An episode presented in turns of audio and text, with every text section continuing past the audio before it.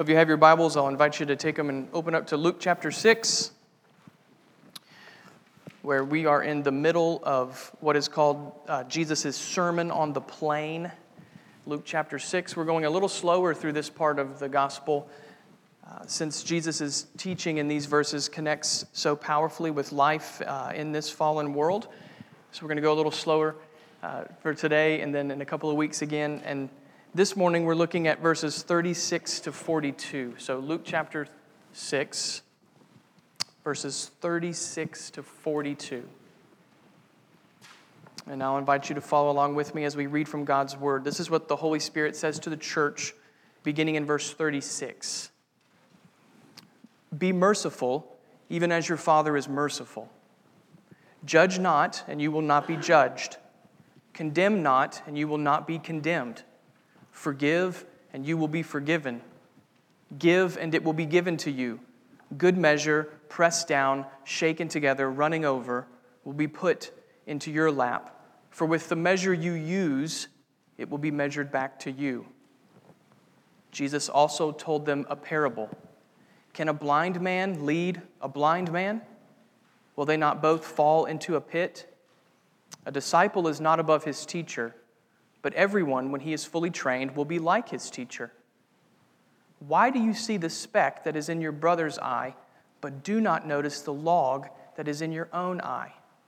How can you say to your brother, Brother, let me take out the speck that is in your eye, when you yourself do not see the log that is in your own eye? You hypocrite! First take the log out of your own eye and then you will see clearly to take out the speck that is in your brother's eye. Brothers and sisters, this is the word of the Lord given to us for our good. Would you pray with me now as we consider God's word? Father, we do ask for your help today. These are uh, weighty verses from the Lord Jesus. And so we ask for your help. We ask for the Holy Spirit's illumination. We know that anytime we open the Bible to read, and to think and to study and to consider it's a spiritual act, and therefore we cannot do that apart from the work of the Holy Spirit of God. And so we pray, Father, for illumination now.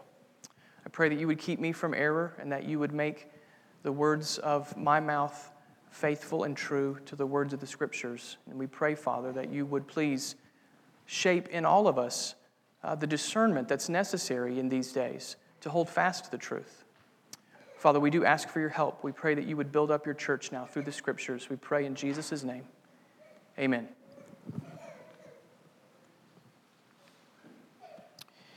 In the last several years, the evangelical church in America has witnessed a surprising rise in something we might call deconversion stories. The phenomenon is just what it sounds to be. A, prominent Christian deconverts from his or her former belief system. They may choose to turn away from the faith entirely, or they, they may simply decide to follow what they consider to be a less narrow version of Christianity. And that's really the theme of all of these decon, deconversion stories, friends. The details are, are always different, but there is this common thread tying such stories together. It's the idea that biblical Christianity is too judgmental. And therefore, we should follow something less abrasive. For example, a prominent recording artist who professes to be a Christian was asked why she changed her mind on homosexuality. Her answer Who am I to judge? Or another professing Christian author that I've read now rejects the doctrine that he was raised with. Why? Because such dogmatic views, he says, are too harsh. And Jesus himself taught us not to judge. In fact, you could make the case that John 3:16 is no longer the most quoted verse in the Bible. It's now Matthew 7, or for our purpose this morning, Luke 6. Judge not, and you will not be judged. What are we to make of these things, friends? Is the church's problem a spirit of judgmentalism that excludes vast numbers of people simply because they don't match up with our preferences? Should more of us deconvert from our supposedly fundamentalist approach to Christianity? Is it disobeying Jesus to say something is wrong? Is it disobeying Jesus to say someone is wrong? These are important questions. Important because, as we read in our text today, Jesus does say, Judge not, and you will not be judged. So we want to obey Jesus, just like we emphasized last week. We want to take his word seriously, but we want to do so in a way that takes the full scope of Jesus' word seriously. This is the point that many deconverts miss. The same Jesus who said in Luke 6, Judge not, also says in Luke 17, If your brother sins, rebuke him. And since Scripture interprets Scripture, obeying Jesus means taking all of his words into account, not simply the ones that we like. So these are important questions. It's important because we must obey Jesus, but it's also important for our calling to be salt and light in this world. Listen, friends, the God of this age is the self, right? The self reigns supreme in our culture. And that means we're going to need to be ready to answer what is going to be the most common retort to us when we tell people about the gospel Who are you to judge? If the self is God, who are you to judge me? So that's what I like for us to do this morning. I want us to spend our time considering just what Jesus means when he calls his church not to judge or condemn, but to forgive and to display generosity. How do we obey the Lord in these matters? How do we walk in love while also holding fast to the truth? That's what I want us to try to think about today. In the context of Luke chapter 6, Jesus is in the middle of that Sermon on the Plain, as we noted, and the theme of Jesus' teaching, you'll remember, is found back in verse 27. Look again, verse 27, where Jesus says, Love your enemies, do good to those who hate you, bless those who curse you, and pray for those who abuse you. That, friends, is the heart of kingdom discipleship. In the kingdom of God, Jesus' followers live with an upside down, we could even say a radical approach to love. We do not merely love those who love us, we love even those who hate us. And this call to love, verse 27, frames the verses that we're considering this morning. What does it mean to love your enemies? Well, verse 36 and following gives you the answer. Jesus tells us he, he's continuing here to flesh out what it means to live as a citizen of the kingdom of God. More specifically, Jesus gives us two principles in these verses that can help us put love into practice. Two principles that help us put love into practice. The first is an exhortation to mercy, and the second is a warning against self righteousness. And what I pray that we see this morning, friends, is that these principles help us to avoid judgmentalism on the one hand while also contending for the truth on the other. And, Lord willing, as we live this way, we won't see more deconversions, but rather more conversions, as sinners are saved by grace and brought to see the love of God through the testimony of the church. So let's consider these two principles together, beginning with the exhortation in verses 36 to 38. Jesus tells us, Be quick with the gift of mercy. That's principle number one.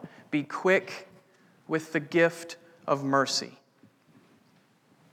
We looked briefly at verse 36 last week, but it really belongs to this section. There's a, there's a heading break in your English translation there between 36 and 37. That's probably not the best heading break. Uh, 36 goes with these verses, it goes with 37 and following. Notice again Jesus' clear call to mercy, verse 36 Be merciful, even as your Father is merciful. Now, mercy is a very rich theme in the scriptures, so let's try to put some definition on it this morning. Mercy is actually an outworking of God's goodness. Mercy is an expression of the goodness of God. It's, it's the gift of kindness to someone in misery regardless of what that person deserves. Mercy then differs somewhat from grace. Grace sees a person as guilty before God and responds with forgiveness. Mercy sees a person as suffering under the consequences of sin and responds with compassion, regardless of what that person deserves, even if that compassion is undeserved. And in that sense, friends, mercy is uniquely an expression of God's own heart. We see this all through the scriptures. In Exodus 34, when God announces his name, he says that his name is the Lord, a God slow to anger and abounding in grace and mercy and steadfast love. Grace is uniquely an expression of God's heart. God's mercy is great, the Bible says. God's mercy is tender, like a father towards his children. God's mercy is showered down upon thousands and thousands of people. And even after seasons of judgment, God's mercy returns, Scripture tells us, and it endures. His mercy never ends. And God's mercy is astonishingly new every morning. Every sunrise, friends, is preaching to you the mercy of God. And that is the mercy that He gives to each and every human being, to the just and to the unjust, to the wicked and to the righteous. The sun rose upon the worst sinner today, and it rose upon you and me. God gives mercy to each and every person. Of course, as Christians, we know God's mercy in a deeper way, or we could say in a more particular way. God's mercy to the believer is nothing less than the gift of Jesus Christ. The Lord Jesus is our merciful high priest who meets us in our need and makes atonement for our sin and then brings us into the presence of God. Christ embodies for us the riches of God's mercy, Paul says in Ephesians, so that through Jesus we feast on the merciful goodness of God. That's the gospel, friends. The gospel is not a morsel of mercy, but a feast of mercy. And there at the head of the table is the Heavenly Father saying, Taste and see that I am good. And you feast until you're full. Friends, you see the amazing depth of the mercy of God? That, that's just scratching the surface. You see the amazing depth of God's mercy? It overflows from His heart and it reveals the goodness that is God, the goodness that He gives to those who are in need. And it's that kind of mercy, brothers and sisters, that Jesus commands us to show. Look again at verse 36 and notice the connection with the character of God. Be merciful, Jesus says, even as your Father is merciful. Do you see the link? Our call to mercy is not a vague command to simply be nice. No, the call to mercy is a call to display the merciful heart of God. Friends, this is why it's vital for us to understand God's mercy, because as His children, we're now tasked with being instruments of that mercy. We're the channel through which God often gives His mercy to those in need. In fact, that's a good way to think of your life as a Christian. We've received mercy so that we might give mercy. We've received mercy so that we might give mercy. And that calling, friends, is what drives Jesus' commands in verses 37 and 38. You see, Jesus' commands here are not disconnected from mercy. Rather, they are the expression of mercy, flowing out from our lives to the lives of other people. So look again at the four commands, verse 37 to the first part of verse 38. Jesus says, Judge not, and you will not be judged. Condemn not, you will not be condemned. Forgive, and you will be forgiven. Give, and it will be given to you. Now, this is the crux of the passage. This is where, just like last week, we need to think carefully. Is Jesus prohibiting all forms of moral evaluation? Is Jesus prohibiting all forms of moral judgment? No, that's not what Jesus means. There are instances where we not only can issue moral judgments, but we ought to. For example, when Scripture speaks clearly on a moral issue, we must speak clearly. We don't have the choice not to speak. Where Scripture speaks clearly, we must speak clearly. So it is not judgmental to say that homosexuality or, any, or really any sexual activity outside of marriage is wrong. It's not judgmental to say that. It's not judgmental to say that drunkenness is wrong. It's not judgmental to say that greed and pride and lust and anger and lying are wrong. You shouldn't do them. That's not judgmental to say. Why? Because the Bible says that very clearly, friends. And where the scriptures speak, we must speak. And the clearer the scriptures are, the clearer we ought to be. What's more, the church, as a body of believers, is sometimes tasked with making these moral judgments very clear and very visible to the world.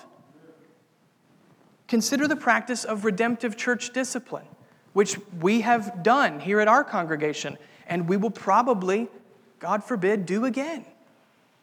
Consider the practice of redemptive church discipline. When a professing Christian begins to live contrary to the Bible and then refuses to repent, the church must take action and issue a moral judgment. Think about Matthew 18, where Jesus says that the unrepentant person should be removed from the church. Or 1 Corinthians 5, where Paul says even more strongly, let the unrepentant person be handed over to Satan that he might learn not to blaspheme. Friends, those are moral judgments that the church is authorized to make, authorized by Jesus himself. In fact, you know that passage that we love to quote where Jesus says, Where two or three are gathered in my name, there I am among them? Do you know what the theme of that passage is? Excommunicating someone from the body of Christ. These are judgments that we are tasked to make, we're authorized to make, authorized by the Lord Jesus Himself. And in those situations, a church is absolutely right to do so. So, is Jesus prohibiting all forms of moral judgment? No, He's not. But those authorized judgments that I just described are not Jesus' concern in verse 37. That's not what He's talking about. He's not talking about instances where the Bible speaks clearly, and he's not talking about instances where the church must take action to protect the purity of the gospel. He's not concerned with those instances. Rather, Jesus has in view a misuse of those instances. That's what he's concerned with. Jesus is speaking against a misuse of that authority. Specifically, Jesus is prohibiting a critical spirit that's quick to condemn without any hope of forgiveness. Let me say that again. This is why Jesus links forgiveness and condemnation and judgment in verse 37. What Jesus prohibits is a critical spirit that is quick to condemn without any hope of forgiveness.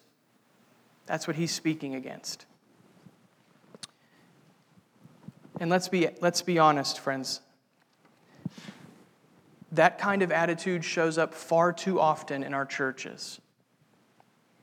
For example, it's the kind of attitude that holds a person's sin against him, even though he has repented and sought forgiveness.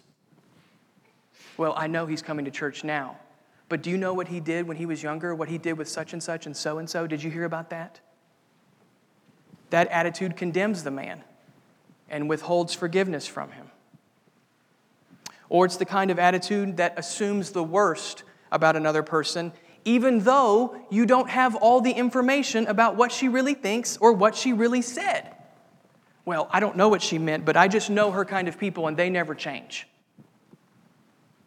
That attitude judges the woman apart from any real knowledge. You just assume and then you exclude. Or it's the kind of attitude that elevates your opinion on secondary matters to the level of gospel truth and then judges everyone else based on the standard that you just made up. Well, no strong Christian would ever do this or that, so he's just not a serious Christian. He might not even be a Christian at all. That attitude makes your opinion the standard of truth, not God's. And then it, it harshly excludes everybody who doesn't measure up to you. It makes you the definition of orthodoxy, which you don't want to be, friends. Or finally, it's the attitude that categorizes some people as just too far gone to ever receive forgiveness. Well, God hates sin, and He hates those kinds of sins especially, so I can berate and demean and belittle and make fun of that person because that's what they deserve. That attitude assumes that the gospel's power is limited to whom you consider to be redeemable. Friends, do you hear what each of those examples is missing? Mercy. They're missing mercy. And that's the problem. That's what Jesus is speaking against here. When we live with a critical spirit that is quick to condemn others, we forget that we've received mercy. And forgetting the gospel, we begin to treat other people as though what they deserve is all that matters. Instead, brothers and sisters, we as a church need to recover what the old saints called the judgment of charity. You know that phrase? The judgment of charity. If you don't know that phrase, or if you do, that doesn't really matter. I, I, I want us to recover this idea of the judgment of charity. I did an internship after seminary at a church in Louisville where I could, I could sit in on the elders' meetings, but I wasn't allowed to talk. Um, and then they would make us leave before they did all the serious stuff but I could sit in on the elders' meetings. And there was one, one of the pastors who's a very wise man, and in nearly every single elders' meeting, he would preface some statement by saying, Well, look, in the judgment of charity, this is what I think. And I think we should recover this idea, the judgment of charity. What does that mean? Let me give you a few characteristics. The judgment of charity refuses to impugn people's motives. So it's the opposite of cynicism. It refuses to impugn people's motives. The judgment of charity thinks the best of other people rather than assuming the worst about them. The judgment of charity doesn't approach every issue with a worst case scenario analysis. And the judgment of charity does not elevate every issue to matters of life and death or even questions of orthodoxy. So you could sum it up by saying the judgment of charity is quick to listen and slow to speak and slow to become angry, as James says. Friends, that kind of mindset is essential for the life and ministry of the church. And in our massive technological age where you can share what you think all the time about everything, we really need the judgment of charity towards one another. To not assume, to not presume, and to not impugn people's motives. In, in fact, I'm, I'm not sure how we can obey Jesus without the judgment of charity.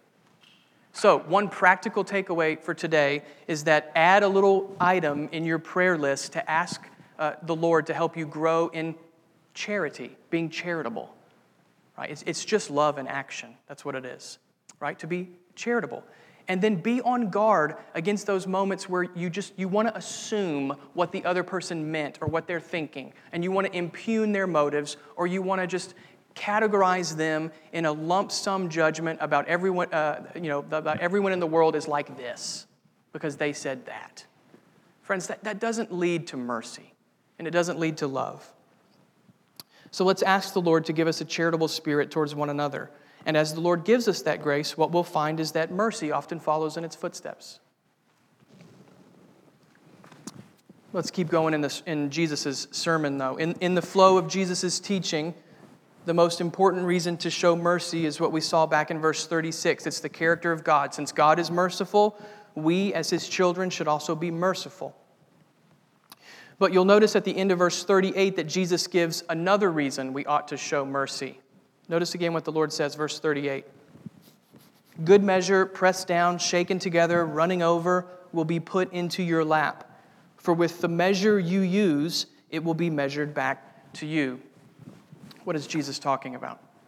Well, uh, imagine a marketplace like one in Jesus' day where you had to go every day to buy your, your provisions uh, for the family. And imagine you go to that marketplace and you want to buy today's grain they would measure it out to you, often in the front of your, of your robe, right? You pour the grain in, and so you'd say, I want $10 worth of grain, and they would put it in. But as they put it into your robe, what do you do? You shake it, right? So that it rests down at the bottom, so that there's no empty space at the bottom. Because if I paid for a full day's worth of grain, I want a full day's worth. I don't want to get shortchanged. I want a good measure, pressed down and then overflowing.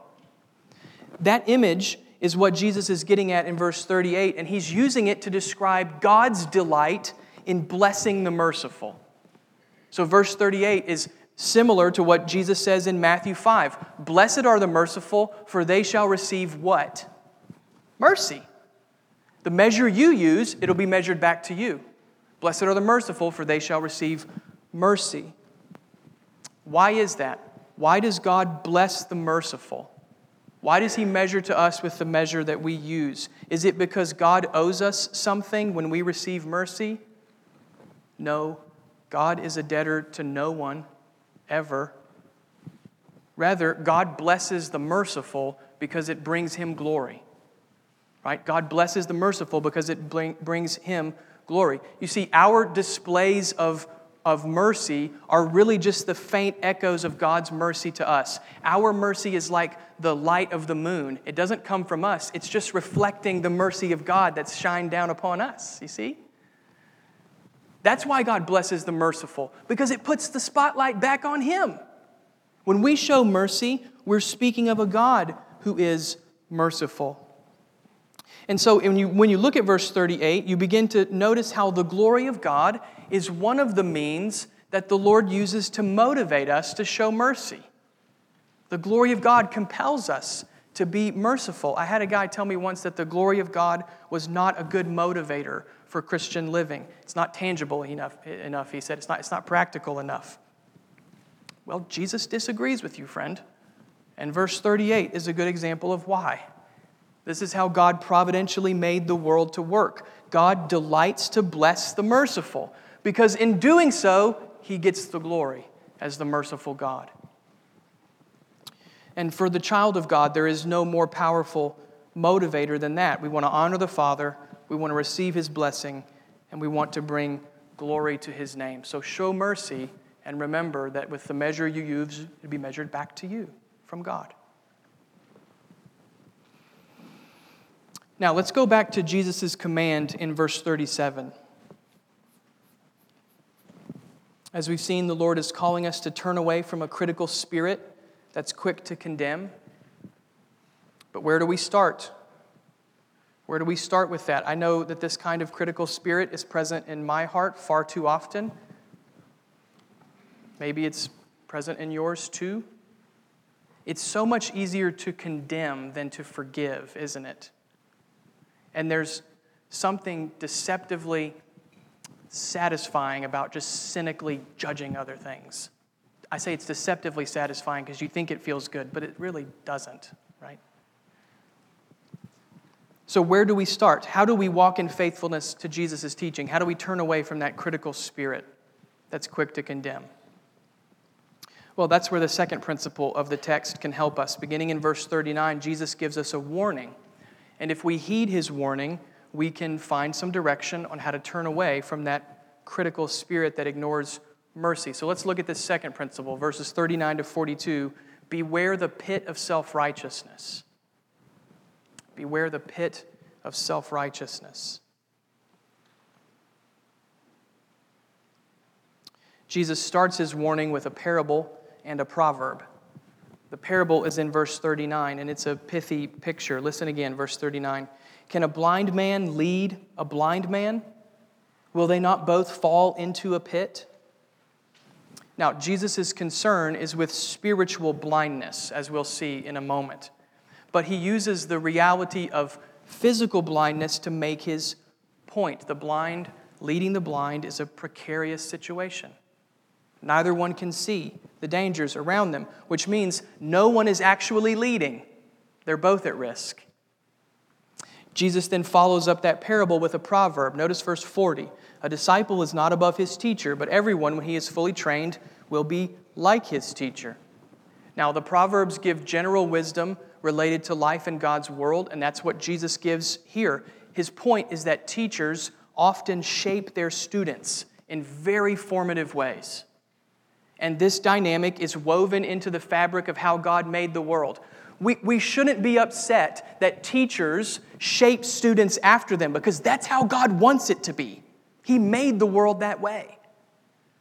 Teachers shape their students. One of the most impactful persons in my life, in fact, probably the person, humanly speaking, that's most responsible for me standing here preaching this sermon, is a teacher. And I still talk to him today. I'm sure many of you have the same kind of situation. Some sort of teacher shaped the way that you think. Teachers form their students, they don't just impart knowledge, they shape them. Which means you should be careful about who you follow. But at this point in the sermon, Jesus is that, that's not where Jesus is going. He'll come back to that point in a couple of chapters. He's not primarily telling us to be wary of other people. No, Jesus is actually telling us here to be wary of ourselves. That, that's his point. He's telling you to look at you in verses 39 and 40. You see, Jesus is about to confront us with a kind of spiritual blindness that afflicts each of us on some level. And if we don't deal with this spiritual blindness, then we'll end up being the blind teacher in verses 39 and 40. So, what is this spiritual blindness that Jesus is talking about? Well, it's what you can see in verses 41 and 42. It's self righteousness. That's the blindness that leads us into the pit. It's self righteousness, which we might define like this Self righteousness is the refusal to see my sins because I'm too busy picking on the sins of others. The refusal to meet, see my sins because I'm too busy picking on the sins of others. Notice Jesus' stinging rebuke beginning in verse 41. Why do you see the speck that is in your brother's eye, but do not notice the log that is in your own eye? Now, the speck here is essentially a piece of dust, while the log is a ceiling beam that upholds an entire roof. So look up. Those. That's what he's talking about, right? The speck is a piece of dust, and a log is one of those. And Jesus' point is powerful. It takes some level of pride, friends, not to mention blindness, to pick at your brother's dust when you have a ceiling beam protruding from your eye. That takes some level of pride, not to mention blindness. And that attitude makes you the blind teacher from verses 39 and 40. It makes you someone who leads other people into a pit. You see the connection? That, that's the flow of the argument there. Self righteousness blinds us, friends. It blinds us so that we miss our own glaring faults while obsessing over the tiny flaws in other people. In that kind of mindset, what good can you possibly do for your brother? You can't even see clearly in your own life. In fact, that's Jesus' conclusion in verse 42. Listen again to what he says. How can you say to your brother, Brother, let me take the, out the speck that is in your eye, when you yourself do not see the log that is in your own eye? Friends, the answer to Jesus' question is obvious. With a log coming out of your own eye, you can't see clearly to do any good to your brother. And you have no right to. You can't see because self righteousness, this tendency to downplay your sins while exaggerating other people's, that attitude makes you blind. But here's the key to the text here, here's the key that ties together all the, all the paragraphs. When, when we live this way, now follow me here. When we live with this kind of self righteous attitude, where do we end up? What kind of people do we become? People with a critical spirit that are quick to condemn, with no hope of forgiveness. That's where we end up. Again, I hope you see the connection. Self righteousness, that tendency to downplay your sins while exaggerating others, that attitude is the main pitfall to being a merciful person. It's the main pitfall that keeps you from obeying verse 36.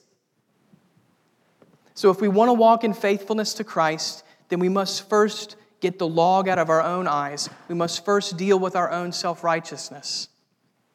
And in His kindness, or we could say, in his mercy, Jesus gives us the remedy. Notice the final sentence, verse 32. You hypocrite, first take the log out of your own eye, and then you will see clearly to take out the speck that is in your brother's eye. A hypocrite, you know, is a pretender. He's like a stage actor who wears a mask. And the hypocrite's mask is this appearance of righteousness. That's the hypocrite's facade. He thinks, if I pick at other people's sin enough, then everybody will think that I'm really righteous and that I care about holiness. But therein lies the hypocrite's downfall. Picking at other people's uh, sin while there's a log protruding from your own face only proves that you're blind. And that you don't really care about righteousness at all. Because if you did, you'd get the log out of your own eye. Listen, friends, the desire for righteousness, that hunger for holiness, should always burn hottest in relationship to our own lives. If you're more concerned about the sin in the culture than you are the sin in your own heart, then, friend, you may need to rethink what Jesus is saying here. Before I can call you out, I should examine myself first, calling out my own sin and seeking by grace to remove the ceiling beam from my own eye. That's the necessary step to being a merciful person, brothers and sisters. It's this dogged commitment day after day to destroy the self righteous bent of our hearts. A self righteous person, by definition, cannot be a merciful person. They're mutually exclusive, they can't go together. And that's why Jesus ends the section where he does with a call to deal with our own sins before we look to others. Did you catch that, friends? At the end of verse 32, Jesus doesn't tell us to never help our brother with the speck in his eye. That's not what he says. He says, deal with your own log first, and then you will see clearly enough to be a means of mercy to your brother. Why is that? Why is dealing with my own sin first so important? Well, of course, because you don't want to be that kind of prideful, arrogant person who deals with others before himself. That's one reason. But there's another reason. And it's this because as I deal with my sin day after day, what do I see from God towards me? Mercy. Mercy. Dealing with my own sin reminds me of how often God has been slow to condemn me. It's a miracle that I'm a Christian. Dealing with my own sin allows me to see that God is always faithful to forgive me when I confess and when I look to Christ, even when I am confessing the same sin that I've confessed a hundred times before.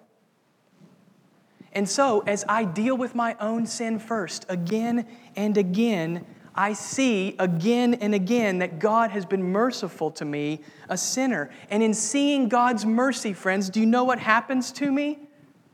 My heart is changed that hardness of heart begins to melt away. And that pride that comes with the log protruding from my own eye begins to erode because mercy cuts it away. And seeing God's mercy to me again and again, I'm transformed to show mercy myself. Friends, that's the power of the gospel. That's having your mind renewed and being transformed after the image of Christ. It's the good news of mercy to a sinner like me, which then changes me to show mercy to others as well. It's, it's, an, it's an, an astounding reality. It's the power of the gospel that through the gospel, I'm transformed by the very mercy of God to show mercy. It's amazing. Brothers and sisters, one of my goals for this sermon was to change, perhaps just a little, how we think about the Christian life. I, I want to change how you think about the Christian life, even if just a little today. The pursuit of holiness, what the Bible calls sanctification, that pursuit is not merely an individual quest to reform your conduct. No, sanctification is, in some sense, God's means of equipping you to love your neighbor as yourself. That's the change that I want you to see. The more that we grow in godliness, which includes seeing our need for mercy, the more we are enabled to show mercy and therefore love our neighbors as ourselves. You see it there in verse 42. When you take the log out of your own eye, then you can see clearly to help your brother with the speck in his. So, how do I love my neighbor effectively? By growing in godliness first. What a difference that is in how we're often taught to think about the Christian life. It's not just me and Jesus, you see. Even my individual growth is for the good of the church. What's more, my individual growth is part of how God shows mercy to those in need. I don't think we can be reminded of this enough, brothers and sisters. It's something that we ought to say to ourselves and something that we ought to say to other people. Christianity is not a private faith, it's not just you and Jesus. It's you and Jesus and your neighbor whom you're responsible to love. Our lives are bound up together, so much so that even the individual work of killing sin has a merciful and a blessed effect in the life of the church. So, does the church have a problem with judgmentalism? Should more of us deconvert in favor of a less narrow version of Christianity? No, that, that's not the answer, friends. Our problem is not with making moral judgments. Our problem is the same as it's been in every age. We lose sight of the gospel. That's the problem. We lose sight of God's mercy to us in Christ. And as a result, we cut ourselves off from the very power of God that enables us to show the mercy we've been tasked to show. But the good news is listen to me on this the good news is that a church built on the gospel, a church that celebrates the mercy of God to sinners like you and me, that kind of church, brothers and sisters, can do two things at the same time walk faithfully to love your neighbor, and walk faithfully to contend for the truth both of them together. We don't need fewer convictions, friends. We don't need fewer convictions. We need, rather, our convictions to be more tightly wedded to the gospel. Be merciful, even as your Father is merciful. So may God make, make us a church that loves His mercy, so that we would be a church full of people who show mercy. Amen. Let's pray. Father, we do thank you for your word that reorients our hearts and minds and helps us to think rightly about ourselves and about you and about others and about this world. Father, we would be adrift in a sea of confusion and deception were it not for the Holy Spirit of God giving us eyes to see savingly and faithfully the truth of God in the Scriptures. Thank you, God, for being merciful to us. Thank you, God, that you are merciful to sinners. Father, please change us and transform us by that same mercy, that we would be a merciful church, that we would be a church that delights, Father, to show compassion and goodness and kindness to those in need, while also being a church that speaks very clearly about the things that are true and unchanging in Christ. Oh, Father, please help us.